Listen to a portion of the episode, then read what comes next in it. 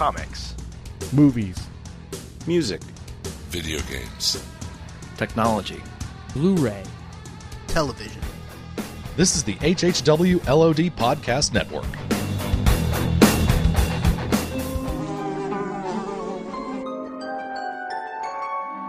The world we know is gone. No internet, no GPS, no text messages, no podcasts. In a world ruled by the dead, we are finally forced to start living.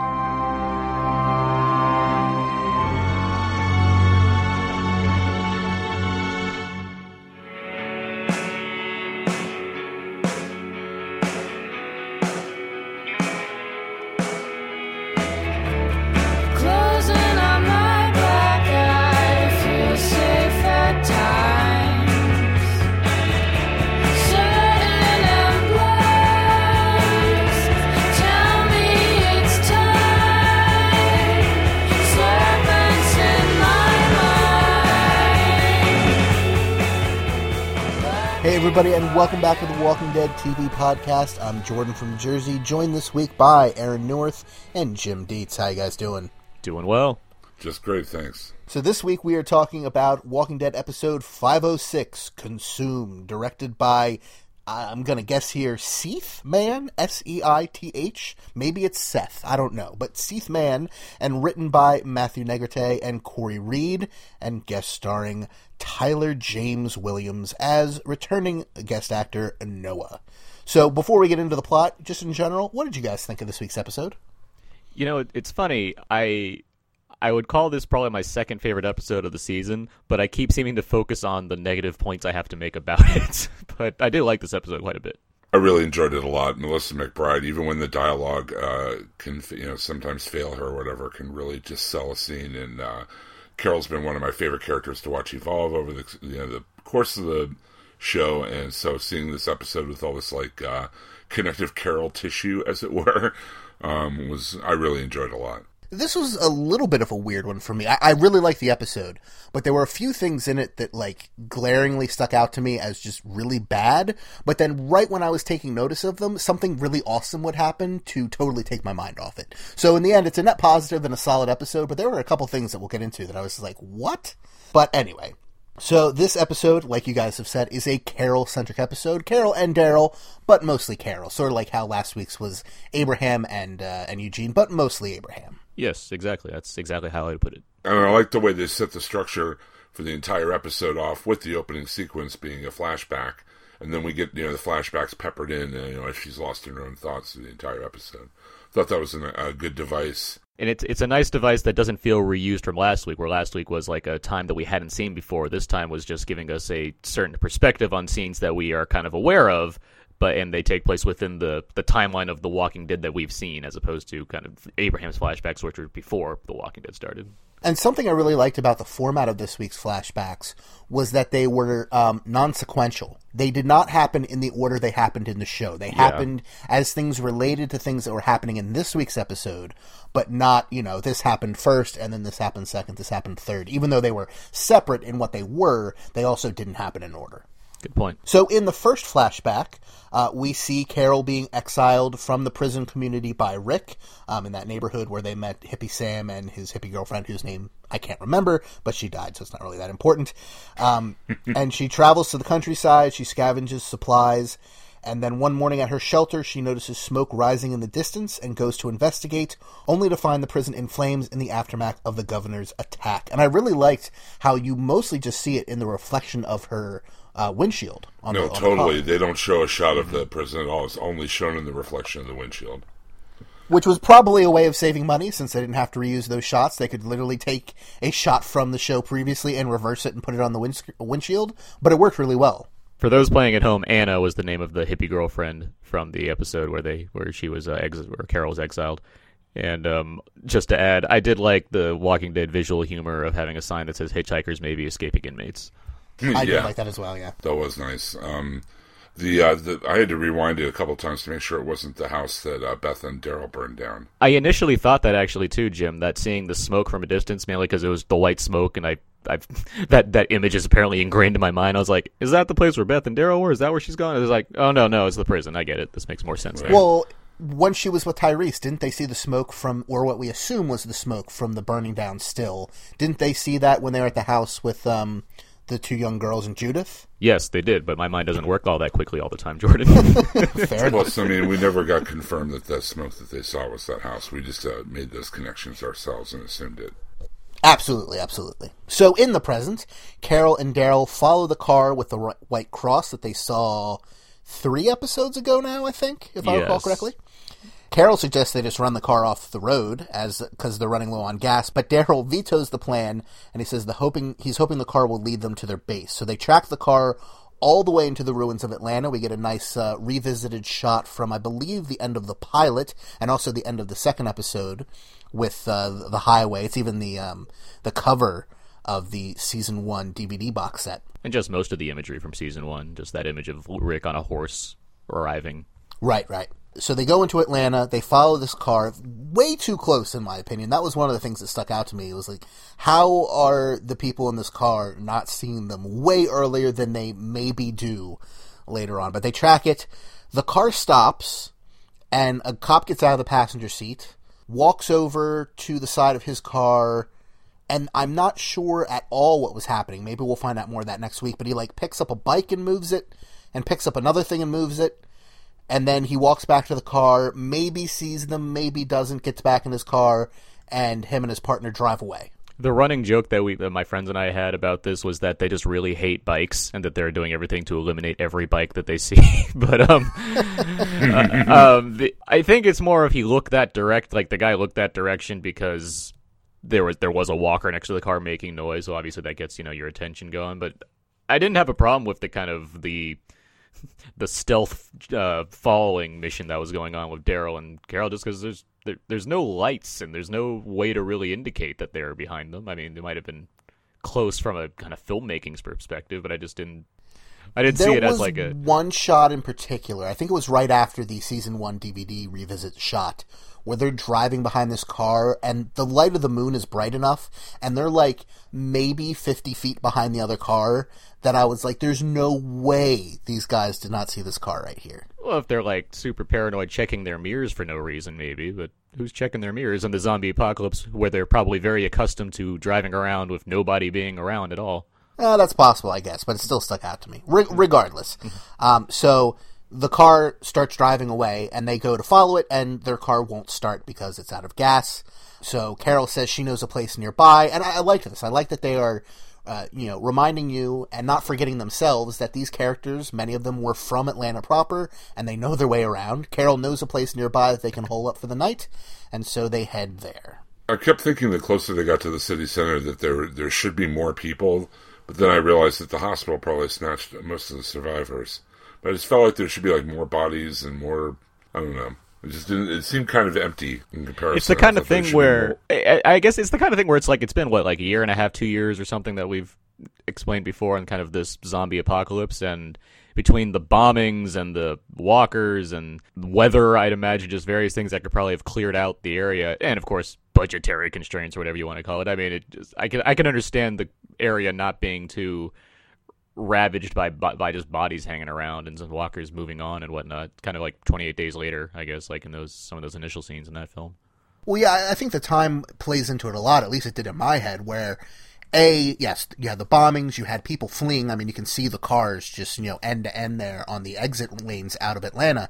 But with two and a half or so years passing since then, you got to figure that even the masses and masses of zombies that were there, many of them who have moved on and joined herds or started as a herd. We even saw, uh, I think it was back at the end of season two, where the walkers see a helicopter. Maybe it was the beginning of season three, but a bunch of walkers in Atlanta proper see a helicopter, and a whole heart, herd, horde starts just filing out of the city, following it, and ending up at Hershel's farm eventually. That's So- season two. Yeah, that's the season two. Like, there's like a whole. That's the whole episode where, like, after Shane gets killed, we get the like the next episode begins with the flashback to how the zombie horde suddenly appeared at Hershel's farm, and it's because of that very reason. Yeah.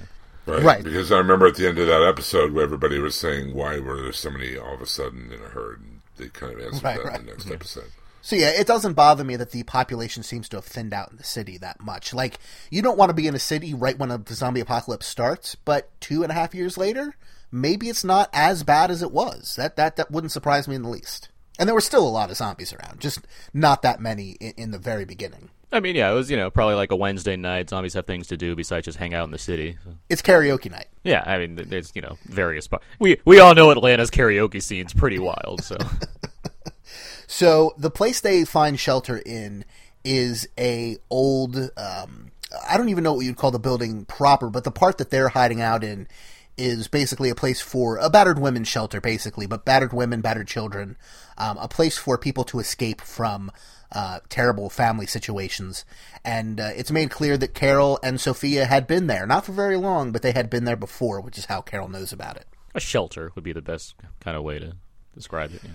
The only reason I don't want to call it a shelter in particular is just because it seemed like a big building and it seemed like it had multiple uses. Okay, but well, uh, the place they were in building, yes, specifically yeah. what was a uh, was a shelter. So they're they're kind of hanging out and talking when they hear a noise down the hall. They go to check and they find uh, a zombified mother and I believe two children who have just basically probably just died from starvation in there and are trapped in this room. And uh, Carol wants to take care of it, and Daryl tells her, "You don't have to do that." And when she wakes up in the morning, she finds Daryl burning the bodies, which was the scene we had seen last week on Talking Dead, and she thanks him for doing that for her. This is, I mean, if there's like a top three of scenes in this episode, this is easily like maybe the number one or at least number two scene of the of the episode because I, I think it does so much to convey what Carol, who Carol is, who Daryl is, what their relationship is, what the past has meant to both of them in different ways. There's just so much going on, and it's all accomplished with very little dialogue, and I love it. I love this scene. Oh, and I agree completely. It was very beautiful. And as um, oh, I'm going to forget her name now. Who was on uh, Talking Dead last night Uh, from Yvette, Community? Yvette Nicole Brown. Yvette Nicole Brown, yeah.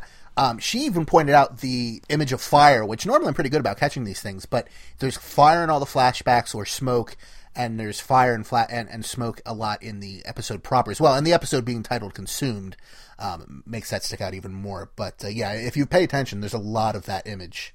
I was kind of waiting for you to bring that up because last week you were all about the the wounded hand reference. I figured the smoke and fire one was very obvious throughout this episode. I mean, it's obvious now that I think about it, but I think it was a little bit more subtle because they didn't keep bringing it up. It was a visual thing and not just a "Hey, that hand keeps bleeding, doesn't Yeah, it?" And yeah. I guess it, it was never on it. addressed in dialogue. That's fair. I can, yeah. Right. It's at the same So- time, so- like I wrote like in giant letters, fire motif. Like, Yeah. So notes. kudos to kudos to the writers and the director and the actors for having this motif that didn't bludgeon me over the head. Not only are they trying, but it worked for me.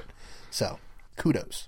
That next day, after all that, they decide they need to find a high up vantage point so they can scout around and see if they can find any more of these cars, if they can find where these people are, what's going on, all that kind of stuff.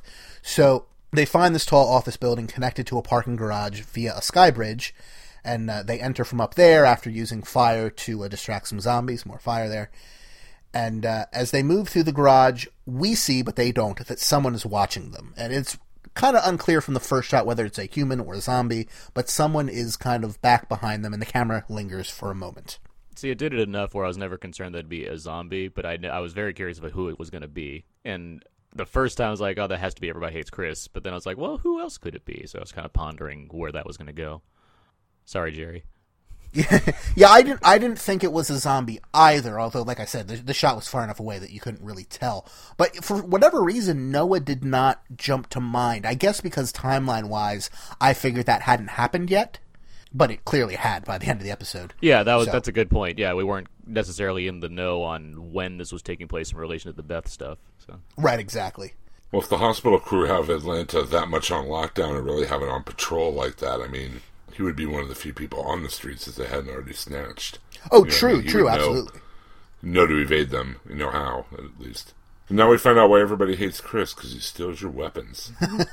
what got me what got me about the whole timeline thing by the way is I, I couldn't i was trying to like i was having trouble piecing together the kind of the time between when N- noah his name not chris everybody hates chris when noah escapes the hospital to when i guess beth wakes up or recovers from that whole scenario that attempt like because that the end of that episode the beth episode carol is brought in of course so i was trying to like there, apparently there's this whole section, this whole Daryl Carol episode takes place kind of clumped in with the between like when Noah escapes and when Beth wakes up about to kind of do something about that other doctor. Like it's a some weird timing. I was I was trying to piece this this was one of my other minor complaints about the episode was that timeline issue. The only way I can really reconcile it is Beth and Noah attempt to escape, and Noah escapes the day before Carol and Daryl come into the city. yeah. and then he has only been out on his own for like 12 hours when he runs into them and sh- and Beth was unconscious for a day or a day and a half.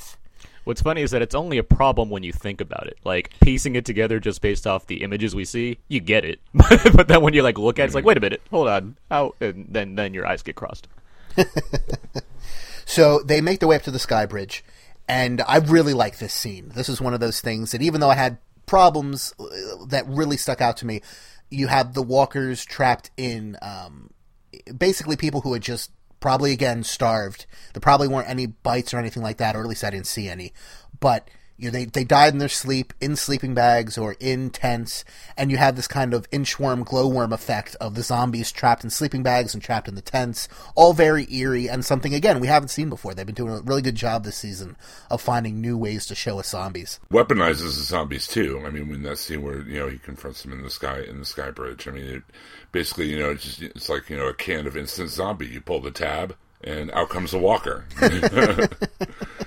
I, I agree that the that it was eerie watching the kind of inchworming in the sleeping bags of the zombies. Like, how did this happen? like this, that's just mm. sad.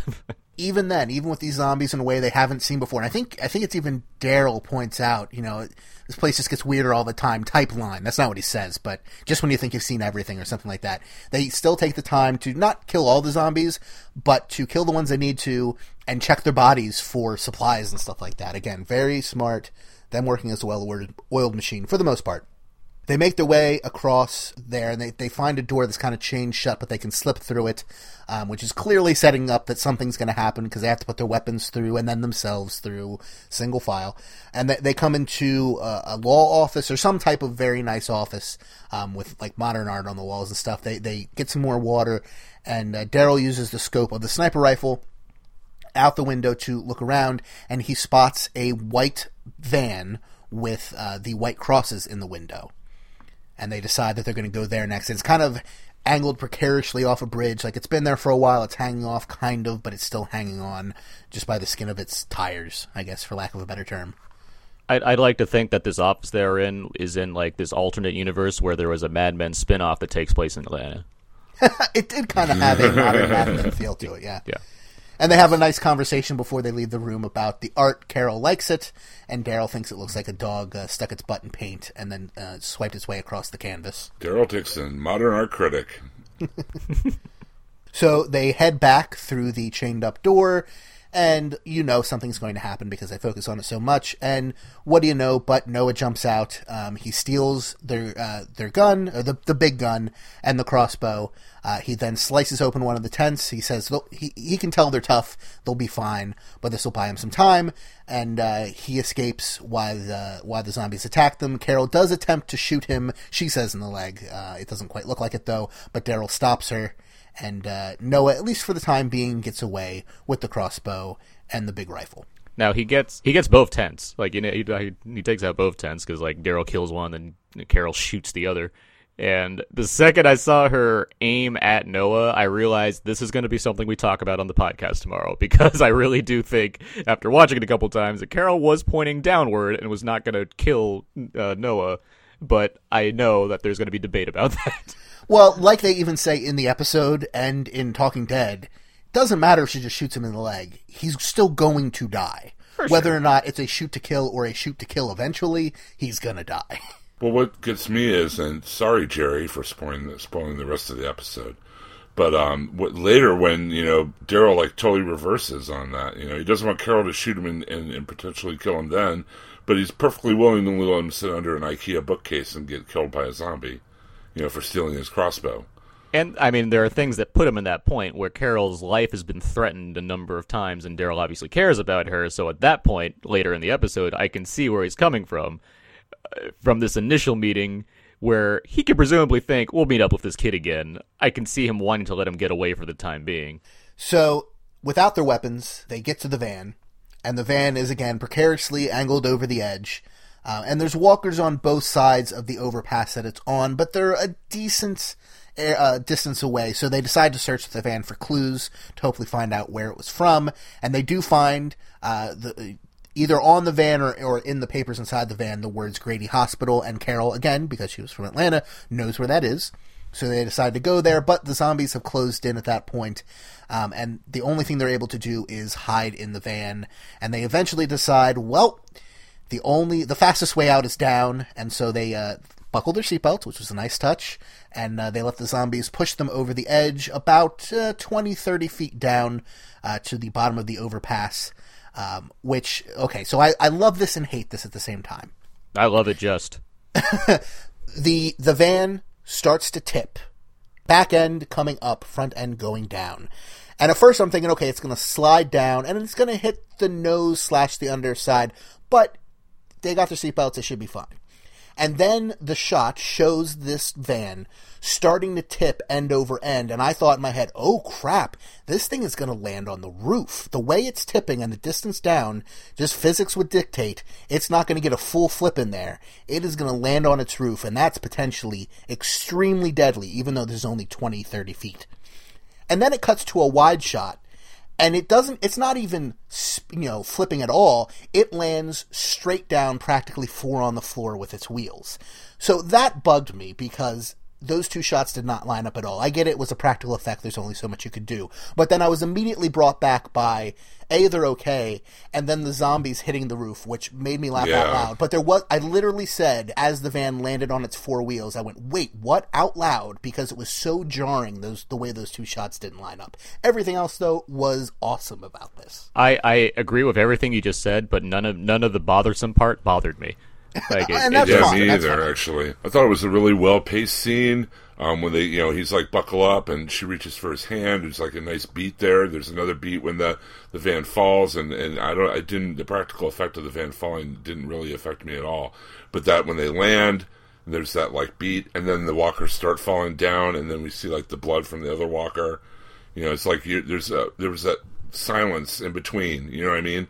The crash. There's like that one beat of silence, and then the walker first walker fall. I just thought it was really well done. I just really really liked that scene a lot. I was saying how there is if there's like top three scenes, this is the other one that like I would compete for number one or number two for me, just because I feel like it's so effective and everything Jordan you said.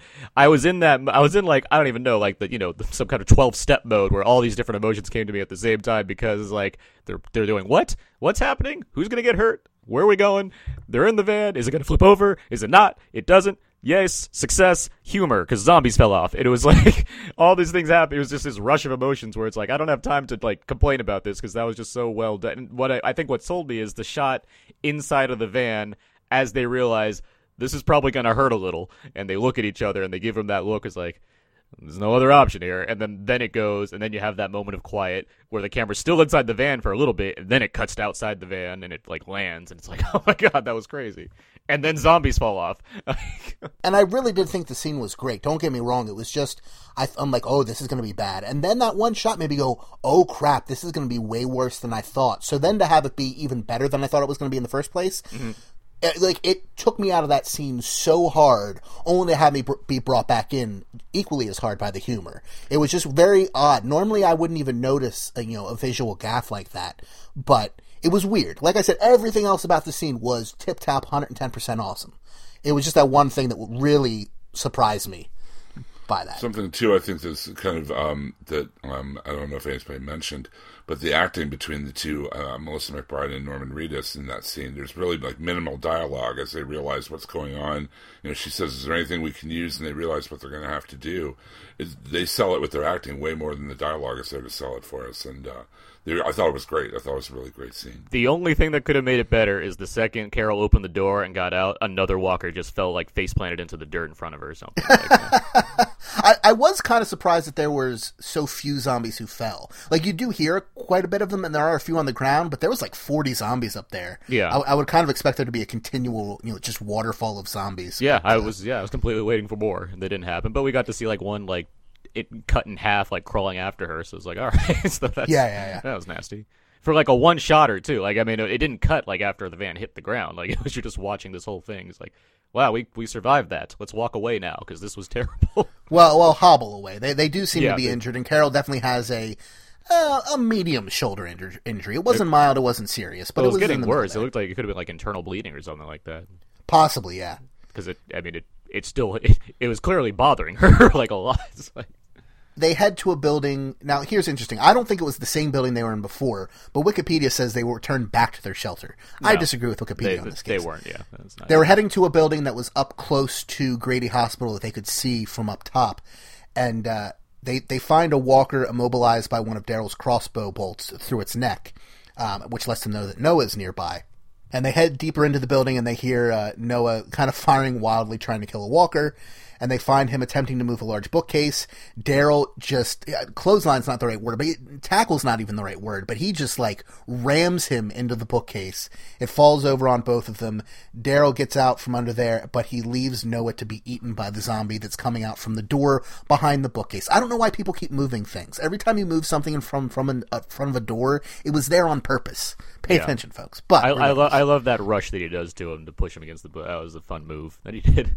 Apparently, Daryl played football in high school. I was not aware of this, but it makes sense, I guess. I'd like to think that Daryl like would um, go into like like uh, Pop Warner games of football, and he was like clearly much older than the other kids, but he'd still join one of the teams anyway. Like up until the week before the zombie apocalypse, like that recently. Yeah, Not since the Evil Dead have more zombies been or more victims been pinned under bookcases yeah. by zombies. That's what I'm looking forward to in the Starz TV series, bringing bringing back Evil Dead. Just more bookcases and Ash dealing People with getting pinned under bookcases. It's a classic. It really is. Thank you, Sam Raimi. So yeah, Daryl decides he's going to leave Noah to be eaten. Not before he grabs a. Uh, is it Morley cigarettes? What's the X Files brand? Is it Morley? Morley. it is. It is Morley. yes. That's what the smoking man used to smoke, and uh, yeah. And I'm 99% sure I don't have the image in front of me, but that was the the uh, brand he was smoking there. And uh, Carol wants him to you know to help Noah, but uh, he says no.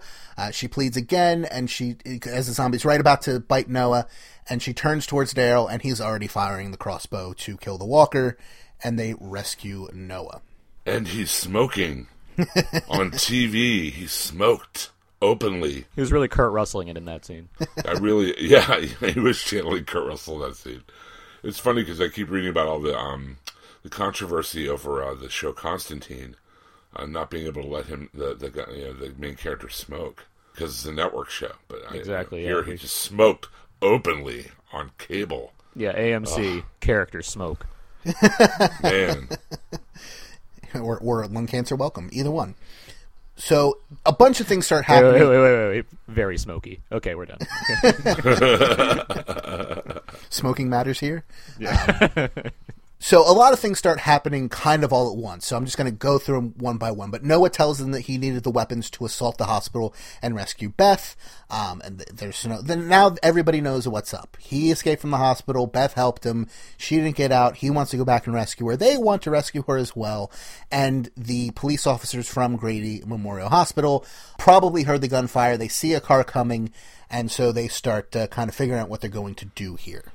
It's not. well, what happens it's is Noah, smoking. Noah's Noah's hurt uh, from the giant bookcase. Well, and from his earlier leg injury the previous from the week. um, no, yeah, the other. Right. from the elevator. Uh, Daryl goes back to get him, and that's when Carol gets hit by the car uh, when they're fleeing. Though Well, so I, I People didn't are- get to the fleeing yet, but yeah, they, they do flee. They're going to go. Uh, uh, Noah says he knows like a, a back way through a, a basement that uh, doesn't have any walkers, so they're going down there. Carol steps out of a door, and uh, Daryl is behind because he's helping uh, helping Noah, like uh, Jim said. And then uh, the cop car they saw earlier, not even the cop car, but the car with the cops in it. Is it like Air Force One? Does it automatically become a cop car when cops step in it? I don't Sure, know. why not? Yeah. but uh, comes from right out of frame and hits her and sends uh, Carol's stunt double uh, ricocheting over the roof of the car. Noah stops Daryl. He says, "Look, I know these are bad guys, but they have medical equipment. They're, if we want to save her life, we need to let them take her, and we can follow along later."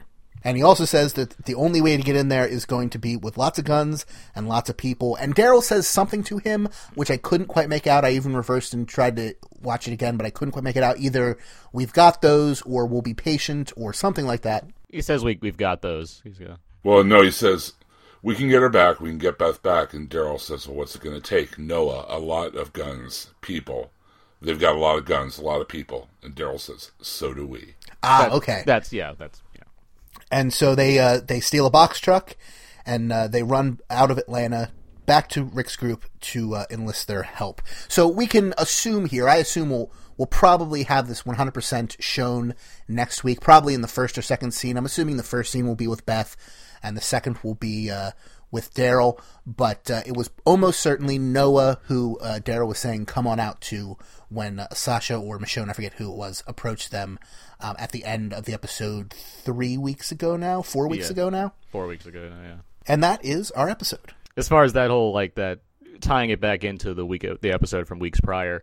I mean, I, I think a lot of, a lot of people were kind of guessing that I, that Daryl would be with like Noah since he was the one that escaped. That they're kind of piecing it together, and yeah, this episode I think definitely confirms that fact. I don't think there's any real- real mystery surrounding that anymore. This stuff with um how we end this episode from a plot standpoint. I get it and I appreciate it. I like the okay, now we're tying things together so we can kind of move the groups along and everyone's gonna, you know, find themselves and whatnot my issue with it is this was an episode about Carol, and then a cop car literally drives into her and wedges her out of her own episode, and it becomes something else completely. And I don't feel like there was closure to the idea of having an episode about Carol. I get exactly what you're saying. My my assumption is, and this is also based on what uh, Chubbs was saying on earlier episodes. I do kind of get the impression they might be preparing to kill Ca- uh, Carol, and if this was the last we see of her, that would be why we got all these flashbacks.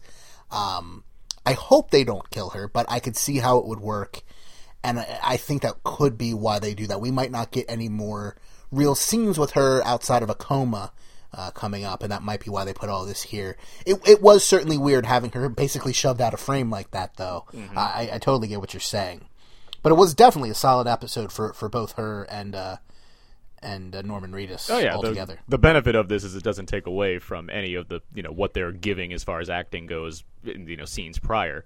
That said, I'm not about to make bets or anything, but I don't think Carol's going anywhere. I think I don't, I don't, I don't think we're about to lose that character. At the I, same time, I if- certainly hope not, but when you have an episode structured like this, showing you all the bits and pieces, the connective tissue uh, of her, and we kind of skipped over the, the flashbacks aside from the first one, but uh, it, it does worry me a little bit because it, it's very TV tropey in its way of like, here's why you should love this character right before we kill them. Not not that we really needed that with Carol because I think pretty much everybody loves her already, but Yeah, I, I, I'm not saying I don't see where that comes from. I'm not saying I'm going to be surprised if it does happen. I'm just saying I, I, I, I don't feel like that's going to be the scenario here. And regardless of all of that, I don't feel like there's closure to the episode. Mm-hmm. That, and that's my issue with it. I feel like it, instead of providing closure, we got plot.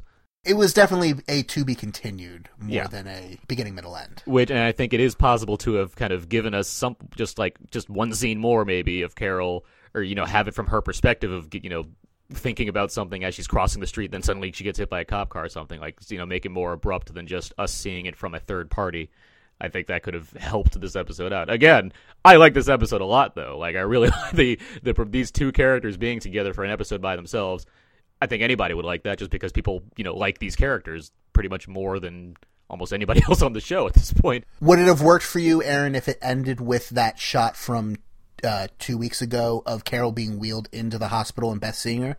If we like if we went from like um Daryl once again like er, them driving away and then it cuts to the scene of Carol being brought into the hospital, I think Yeah. that that could have that could have helped. Yeah, I would have probably It would have bookended it better. It would have, but yes, that's a good way to put it. Yeah, it would have bookended the episode better because we're focused on the same, you know, the character that matters the most in this episode. I, I buy that. Although it did feel like, th- I mean, that episode was going like a mile a minute right up to the end. Even though there were slow bits, you know, earlier on for character reasons. I, I, if I had to wager a guess, I would say that scene was probably there in the original shooting script, um, but was probably cut for time. If if I had to guess. Yeah. Regardless, this is the this is the episode we saw, so I mean, I gotta comment. Yes, on absolutely. and, and I totally get what you're saying. Yeah. Now, Richard Chopto did send us an email with his thoughts on the episode. He couldn't make it tonight; he had to work. But uh, Aaron, can you tell us what he thought about the episode? Yes, I can. Uh, he says, My comments on this episode are that it was an episode that is just another connecting tissue in the plot of the group coming back together to go get Beth and Carol. With that said, they made it one hell of a ride for an episode that does a little more than move the story along and put our our pieces together. I really enjoyed this episode. I give it a 4.5 busters. I think Noah is going to end up from being from Alexandria, Virginia, and this will help renew the mission to go to DC. Oh, that'd be interesting. And, and you know, I really like um, his his comment. Really uh, made me think about this again. I like that this gives the season or this first half of the season more of a direction now. In that, up until this point, I assumed that even if it was Noah with Daryl, you know, in, in the woods, that Carol and that Carol and Beth stuff had already happened, and that you know that storyline had already wrapped up. Now knowing that they're going back to Rick to get that group to come and help rescue Beth and Carol gives the whole half end of the season a much more strong narrative direction and gives them um, gives them something to do because I mean up until this point I had literally no idea what would be next for Rick's section of the group, what they would be doing. Yeah. And so I, I like that now they have a, they will have a narrative thrust for to, to, you know to run out the end of this this uh, half season at least. Yeah, given that there's only two episodes left, we obviously know that there's going to be some kind of showdown that's going to take place in the mid-season finale to kind of get us into a different area by the end of this episode, by the end of this half of the season. And I do, yeah, I, I agree. I do.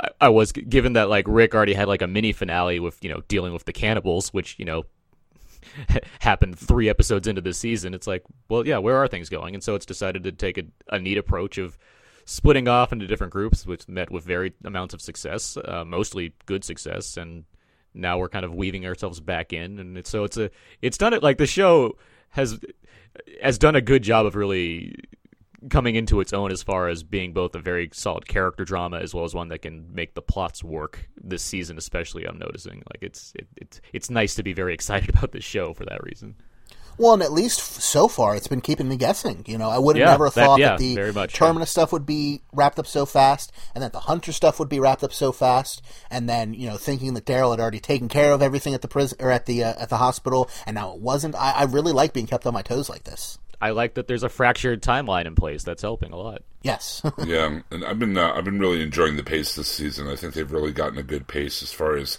uh, keeping you know episodes with the action and a lot of things happening and things moving along, like you say, the terminus uh, story arc and things like that.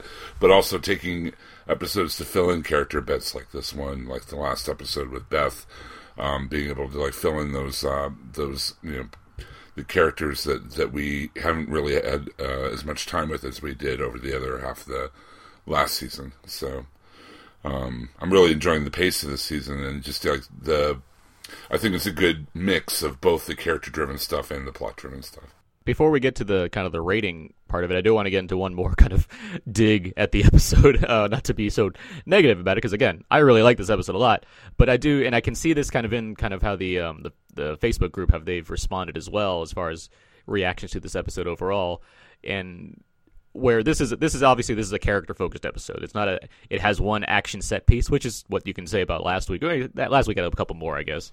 Um, this one had a number. of This one has a I mean, number, most too. of them were I- smaller yeah. ones, but It's had hard- a lot of zombies. For sure, I, I I would say, I guess, in comparison to like the season premiere, which obviously has to go big because it's, a season- it's a season premiere. This episode is obviously more character focused, especially because you only have two characters to follow. It does have the zombie stuff, and that's great. It's really, it's really well done. We've talked about it already. Especially much like last week had some really cool zombie stuff done with hoses and whatnot. Um, but to the point I'm getting to, for this being an episode that's basically character focused, very much a mood piece, kind of more focused on developing the a- atmosphere and having characters walk through that atmosphere and showing them where they are in their state of mind. A lot of the conversations they have, and this is an episode where there isn't like a ton of dialogue, but it is two characters essentially talking to each other. So take that as it will. Not much dialogue, not much dialogue, but characters talking to each other. A lot of the conversations tend to run very similarly to each other and it's something that I've I see a lot in The Walking Dead. It's why I kind of knock on the writing a lot because as much as it's you know neat to see characters react to what you would do in this apocalyptic scenario, hearing kind of philosophizing about um how how life is now, hearing that kind of not once, not twice, not three times, but you know continually on this show, it starts to you know sound a little redundant, and that was something that also kind of bugged me a little bit in this episode. There, it seemed like we are having some similar scenarios going over and over again. The way I would phrase it, um, and and this is actually because of something that most recently happened in Amazing Spider-Man, which is quite funny because they referenced the uh, the uh, newspaper Amazing Spider-Man comic strip.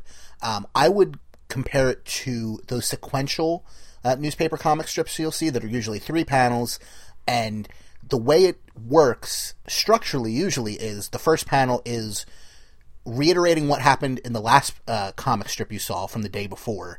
The second panel and the third panel, or the second panel, you know, it continues the story, and the third panel is a revelation or a cliffhanger or something. And then the next day, you have the first panel reiterates what happened in the yesterday, etc. So you have this weird structure of their conversations being a very short conversation where they exchange a few lines of dialogue that are good, and then five or ten minutes of other stuff happening and then they ha- they come back to the conversation, and the char- one character will reiterate what their last conversation was about.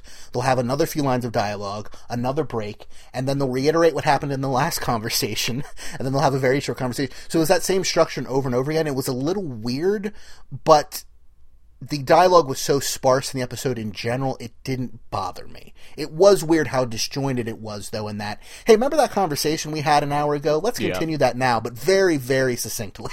Yeah, it is the kind of thing where the the actors are good enough to make it work. Again, because I do like this episode, but it is something that sticks out to me, and it for a net, like an episode like last week, which has the broadest characters on the show, um, it works fine of being able to inject certain levels of humor as well as drama and whatnot. This episode, obviously, Carol and Daryl. They're not the comic highlights of the series. They have great chemistry together, and it's nice to see them occasionally smile because something, you know, worked in their favor. But I'm not expecting to get, you know, the comedy hour between them. So I'm not expecting to get conversations that go all over the place. But at the same time, the the the the depth of their conversations feels kind of shallow when you're hearing the same thing over and over again. So I can't say that I was like massively entertained by hearing those same conversations take place. From what I mean, these two two characters, you know, supposedly care a lot about each other. I mean, they're they're always, you know, they've been there for each other through all these different things, mm-hmm. And uh, I just felt like their conversations were just really boring and banal. banal.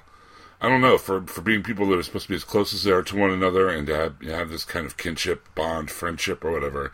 It didn't really seem like they, they were talking about much of anything. It's the kind of thing where if you if you filmed all of their journey together, like we're seeing, you know, obviously an hour worth of TV show or 42 minutes worth of TV show. If and like if you filmed like their entire journey together, they probably had conversations in between those conversations that were maybe a little more lively or more entertaining. But we've only picked and choose the ones that were you know kind of running where hmm. where Jim's kind of talking about where they're not as exciting as they could be. I just I expected there to be more meat to the conversation. Like like you're saying, Aaron, the the actors are, are good and they're selling what they've got, but what they have to work with is, is I felt was lacking. I felt like there should have been more meaning. There should have been more gravitas to what they were saying to one another, rather than you know shooting the breeze and kind of philosophizing. You know that we you know about how things are now. I mean, I thought they were past all that.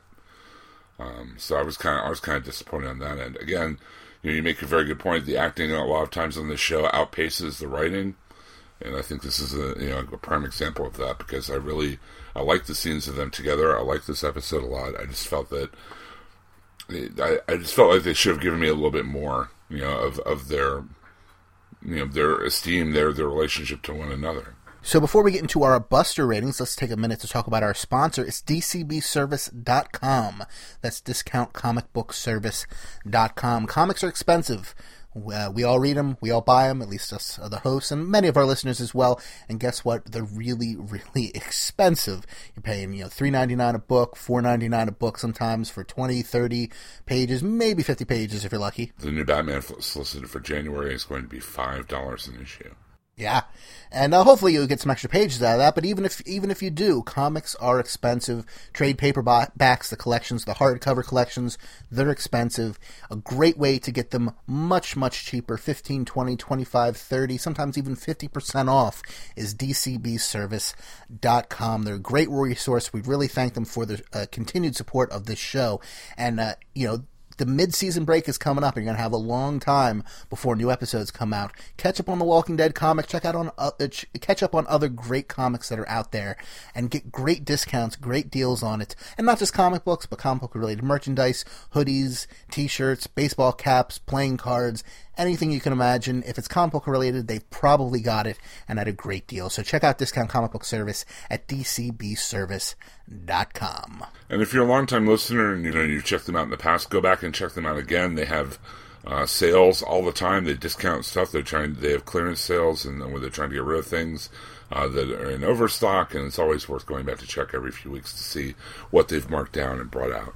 So, Buster ratings, gentlemen. Jim, what did you think of this week's episode? I really enjoyed this. Melissa McBride has uh, consistently been one of my favorite actors in the series, and I think you know this is no exception here. She was incredible. Uh, her and Reedus have really good chemistry together. I just wish the writers would have exploited it a little more. I give this a four point two five. I uh, I'll agree with everything Jim just said. How about that? Okay, succinct and to the point. Wow. I'm going to go a little bit higher. I'm going to go 4.5. I, I really like this episode, despite the, the you know the little nitpicks here and there I had that took me out of the episode momentarily. It was so much fun, um, and, and even the parts that weren't you know like funny or, or exciting, the, the character stuff, even if some of the writing was a bit circular and weird, was really good. They have great chemistry together. I like the action set pieces, even if there weren't a ton of them. There's still plenty of zombies, new ways to show the zombies. Uh, the van scene was really cool, even with the weird visual gaffe.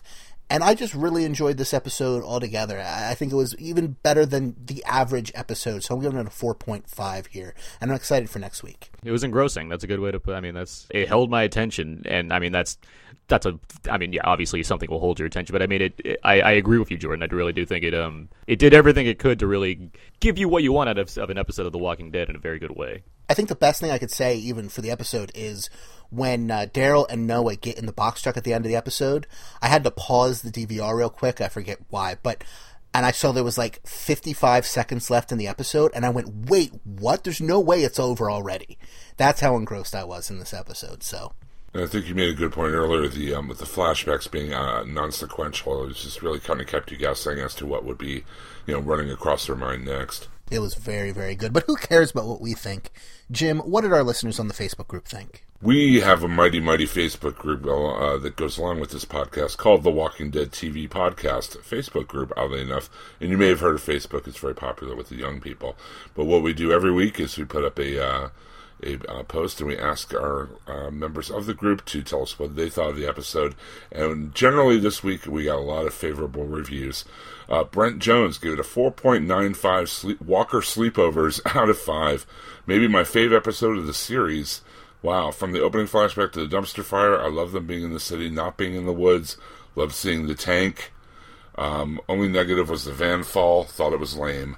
Uh, Robin Young Sanders, 4.5 doggy butt paintings. I, I think I think Daryl Dixon has a, a second career as an art critic. I really do. Uh, I enjoyed it much more than the previous two. Getting back to an urban setting really drove home how bleak and dystopian things have become. Uh, Everard Santa Maria, 4.25 pigs in a poke, sleeping bag zombies out of five. A little slow, but got some info out of both Daryl and Carol, who are notoriously enigmatic. Yeah, I'm letting Noah die there, except I'd be curious about what he knows. He seems a little too clean for someone who's on the street in the big city. Uh, Michelle Yvette Peoples, four stuck in intent walkers out of five. Loved the look and the feel, like the throwback Rick's entry into the city in season one, where Carol and driving into Atlanta, even though it was just a little too convenient, and I'm fairly sure there has to be more than one road into Atlanta. Um, Donnie Salvo, 3.5, where did I park my vans? Uh, I was kind of hoping this Beth thing would just move along. LOL. Uh, Trishel Terrell Collins, a four, don't crush Noahs between the bookcases for this episode. You can't go wrong when the show has Daryl and Carol bring on the group and let's crush Dawn. Uh, Monica Smith Anacito, four, everybody hates Chris because he stole our weapons out of five. Oh, Monica, I'm sorry. I stole your joke even though I hadn't read it already. Uh, Mike Jones, uh, three lack of Obamacare plans out of five. Oh, brother. It took an entire episode to show how Carol got into the hospital. Seemed like a waste of valuable time, but seeing more of Atlanta again was cool. Uh, Leo Cavala, uh, four out of five airbags. Great episode overall. The only thing I missed is the fact Daryl and Carol didn't hook up. LOL. Uh, Mick Muse, I really liked this episode. I give it a 4.5 out of 5. They agree with you. She agrees with you, Jordan. Uh, I thought there was a nice balance of talking, finding out info, and action. Enjoyed finally seeing Carol's fleshed out story fleshed out finally. Um, Mary Turkpeckia gave this one a solid four busters in bags. Uh, loved getting more about Carol's past and seeing Atlanta again was creepily fun. I like the tie-ins of Carol always finding her way back to the group too. She's come such a long way. It makes me wonder if she's reached the end of her road. Yeah, just like you were saying, Jordan. For the uh, she's become a victim of her own foreshadowing. and uh, Robert Nigro, a three indoor tents out of five, a great episode, but again with the problems Walking Dead has had of late, action and effects to cover over major logic flaws. Um, Ian Timms, four out of five Italian jobs. Don't think about the physics too much. It's just good TV. Um, setting up midseason nicely. Obviously referring to the van crash. Uh, Craig Dumanda, 4.25 cartons of Morley cigarettes out of five. Um, I'm a sticker for continuity, and we're getting a lot of it lately. I love the flashbacks and time jumping we're seeing lately. And by the way, Morley is the favorite fictitious brand of some of our favorite TV movie characters like him, and he posted a wonderful picture of the smoking man from the X Files. Uh, Shaylin Bensavega, four out of five worst camping trips ever. Big shout out to Lost Smoke Monster. You know, as bad as that camping trip was, I've been on much worse. Camping sucks. Was there a Lost Smoke Monster in this episode that I missed? Oh, maybe maybe just some of the uh, smoke plumes we saw at various points in the episode. I think that was Just the a idea. guess. Yeah. Uh, Belinda Clark Gake, let me see. Five is my start rating for being Daryl and Carol. I've loved their friendship relationships in season two. It gets minus two for them not taking this opportunity to blank like bunnies. It gets plus half for their relationship not being dragged down by the gratuitous but hot sexcapade. I love them being back in the, so uh, being back in the city. I look forward to them taking Dawn down secretly. I hope for Daryl to end up with Carol and Beth as sister wives, but that will probably not happen. I can't decide who to ship. Uh, so that leaves me 3.5 out of 5 vans that should have landed on their roofs but mysteriously ended up on their tires. Thank you. Yeah, you've been vindicated, Jordan. Good job. Uh, best a new night, best episode since Four Walls and a Roof. Expecting a mid, big mid-season finale. Uh, Adam Fatah will give it a 3.75 out of 5 airbags that still work. I hope they wrapped up best storyline next week. Uh, Mike Jones, I'm going to call it now. Daryl and Carol will never hook up. Uh, Roger Austin, 4.5 bookshelves might be the best episode of the season. And Philip Hurd, a 4.5 T Dogs. You know you're having a bad apocalypse and there's only one car on the road and it hits you by accident. Uh, we have a really great Facebook group. Uh, we always have a lot of cool news postings there. We have uh, you know uh, story theories and discussion about storylines and uh, uh, reviews that Aaron writes for the young folks. There are also links posted to that as weekly written reviews of each episode of The Walking Dead. You can link to it right there in our Facebook group. Again, it's the Walking Dead TV Podcast Facebook group. Please join us. I pour blood into my keyboard trying to get those reviews out late at night on Sundays. He does. He taps. He, he, he hits his head against a brick wall in Morse code and then decodes it himself. yeah. There's only one car on the road. It manages to crash into you, and it wasn't even driven by Lori. I was gonna go for Lori there. It has to be a way to make that a Lori joke, right? Low hanging fruit, but oh well. So that's pretty much it for this week's episode. Of course, we'll talk about next week's episode a little bit after the ending here, but uh, for anyone who doesn't want to be spoiled, well, we'll give you a warning before we get to that.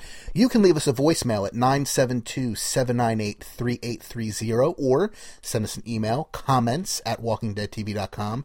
Don't forget to check out hhwlod.com for all of our great shows like Half Hour Wasted, Long Box of Doom, uh, Black Box Out Now, Jersey Shore, the Ichabod Cranecast, the DCTV podcast, which is covering tons and tons of shows. Uh, it's All Connected, which is covering all of the Marvel stuff going on right now, and many, many more. If it's fun, if it's nerdy, and uh, if you don't have anybody to talk to at work about it, we've probably got a podcast or seven about it going on right now that you'd enjoy. Can I jump in on the, on Yeah, the go ahead. podcast train? Um, I I'm aware that our podcast out now with Aaron and Abe, the show, the movie, the weekly movie show that I host with my friend Abe.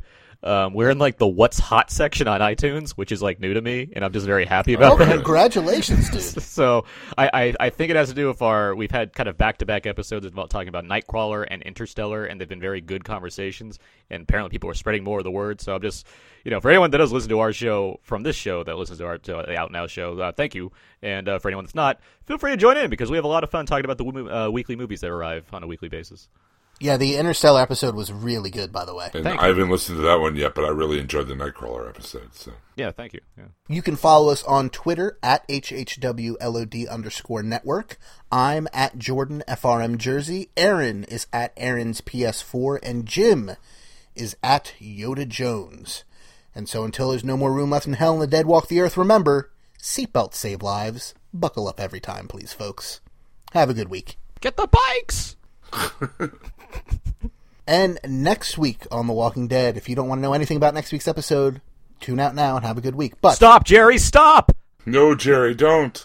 episode 507 is entitled Crossed. And the episode synopsis we have is a rescue mission while attempting to hold down the church leaves the group spe- spread thin. Now, this makes me wonder what are they holding down the church from? Walkers? Is there another group out there? Is uh, Morgan going to show up in one of these next two episodes? What What are your thoughts on this? How cool would it be if like the like all hope is lost and like Morgan swings it on like a zip line in Atlanta's like, guys, I'm here and saves Rick and the gang. That would That would be pretty cool. awesome. yeah, I would.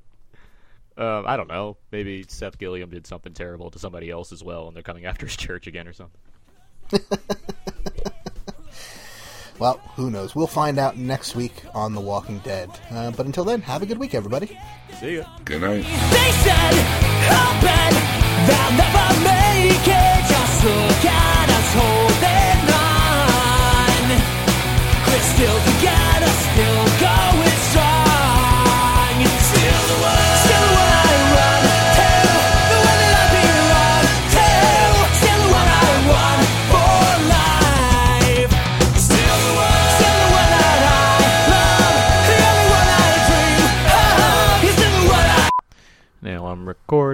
Yes, I'm really. Yeah, that looks a lot better. Good. Okay. I'm recording in beautiful monophonic sound. Me, me, me, me, me. See, now I'm getting that background noise in my. Eh, maybe it's nothing. I don't. The waveforms look good. I tested it before. We See, I should. had a I don't problem before. I was getting, um, I was getting like really faint, um, uh, other people, you know, other people's voices very faintly you know, in the background of mine. But it, it turned out it was Those, You usually that means your headphones are turned up too loud or your mic sensitivity is too high. or you have ghosts. Or my, yeah, or ghosts, Yeah, or ghosts, White yes. noise, starring Michael Keaton. Is this a one, two, six? Because Um, three weeks ago was one, two, three. one twenty six. Two Yes, six. it's working for me. And I should probably put this out here right in the beginning, and I can edit this out if it uh, doesn't apply. But my internet connection is really spotty at the moment because of uh, very bad rain we've been having. So if it seems like I'm not listening to what people are saying, it's probably because I literally couldn't hear it through the connection. So I apologize in advance to my uh, co-hosts here. Uh, I'm not trying to be rude. It's just my internet connection at the moment. And we're back, so that was a uh, yeah. I know we'll never see that edit happen. And uh, hey, I, just, I like to cover my bases. That's Seamless, seamless. And if, if anything else, it can always go in the bloopers. So, so this week we're talking about uh, Walking Dead. This week we're going to listen to Jordan choke to death. Yeah.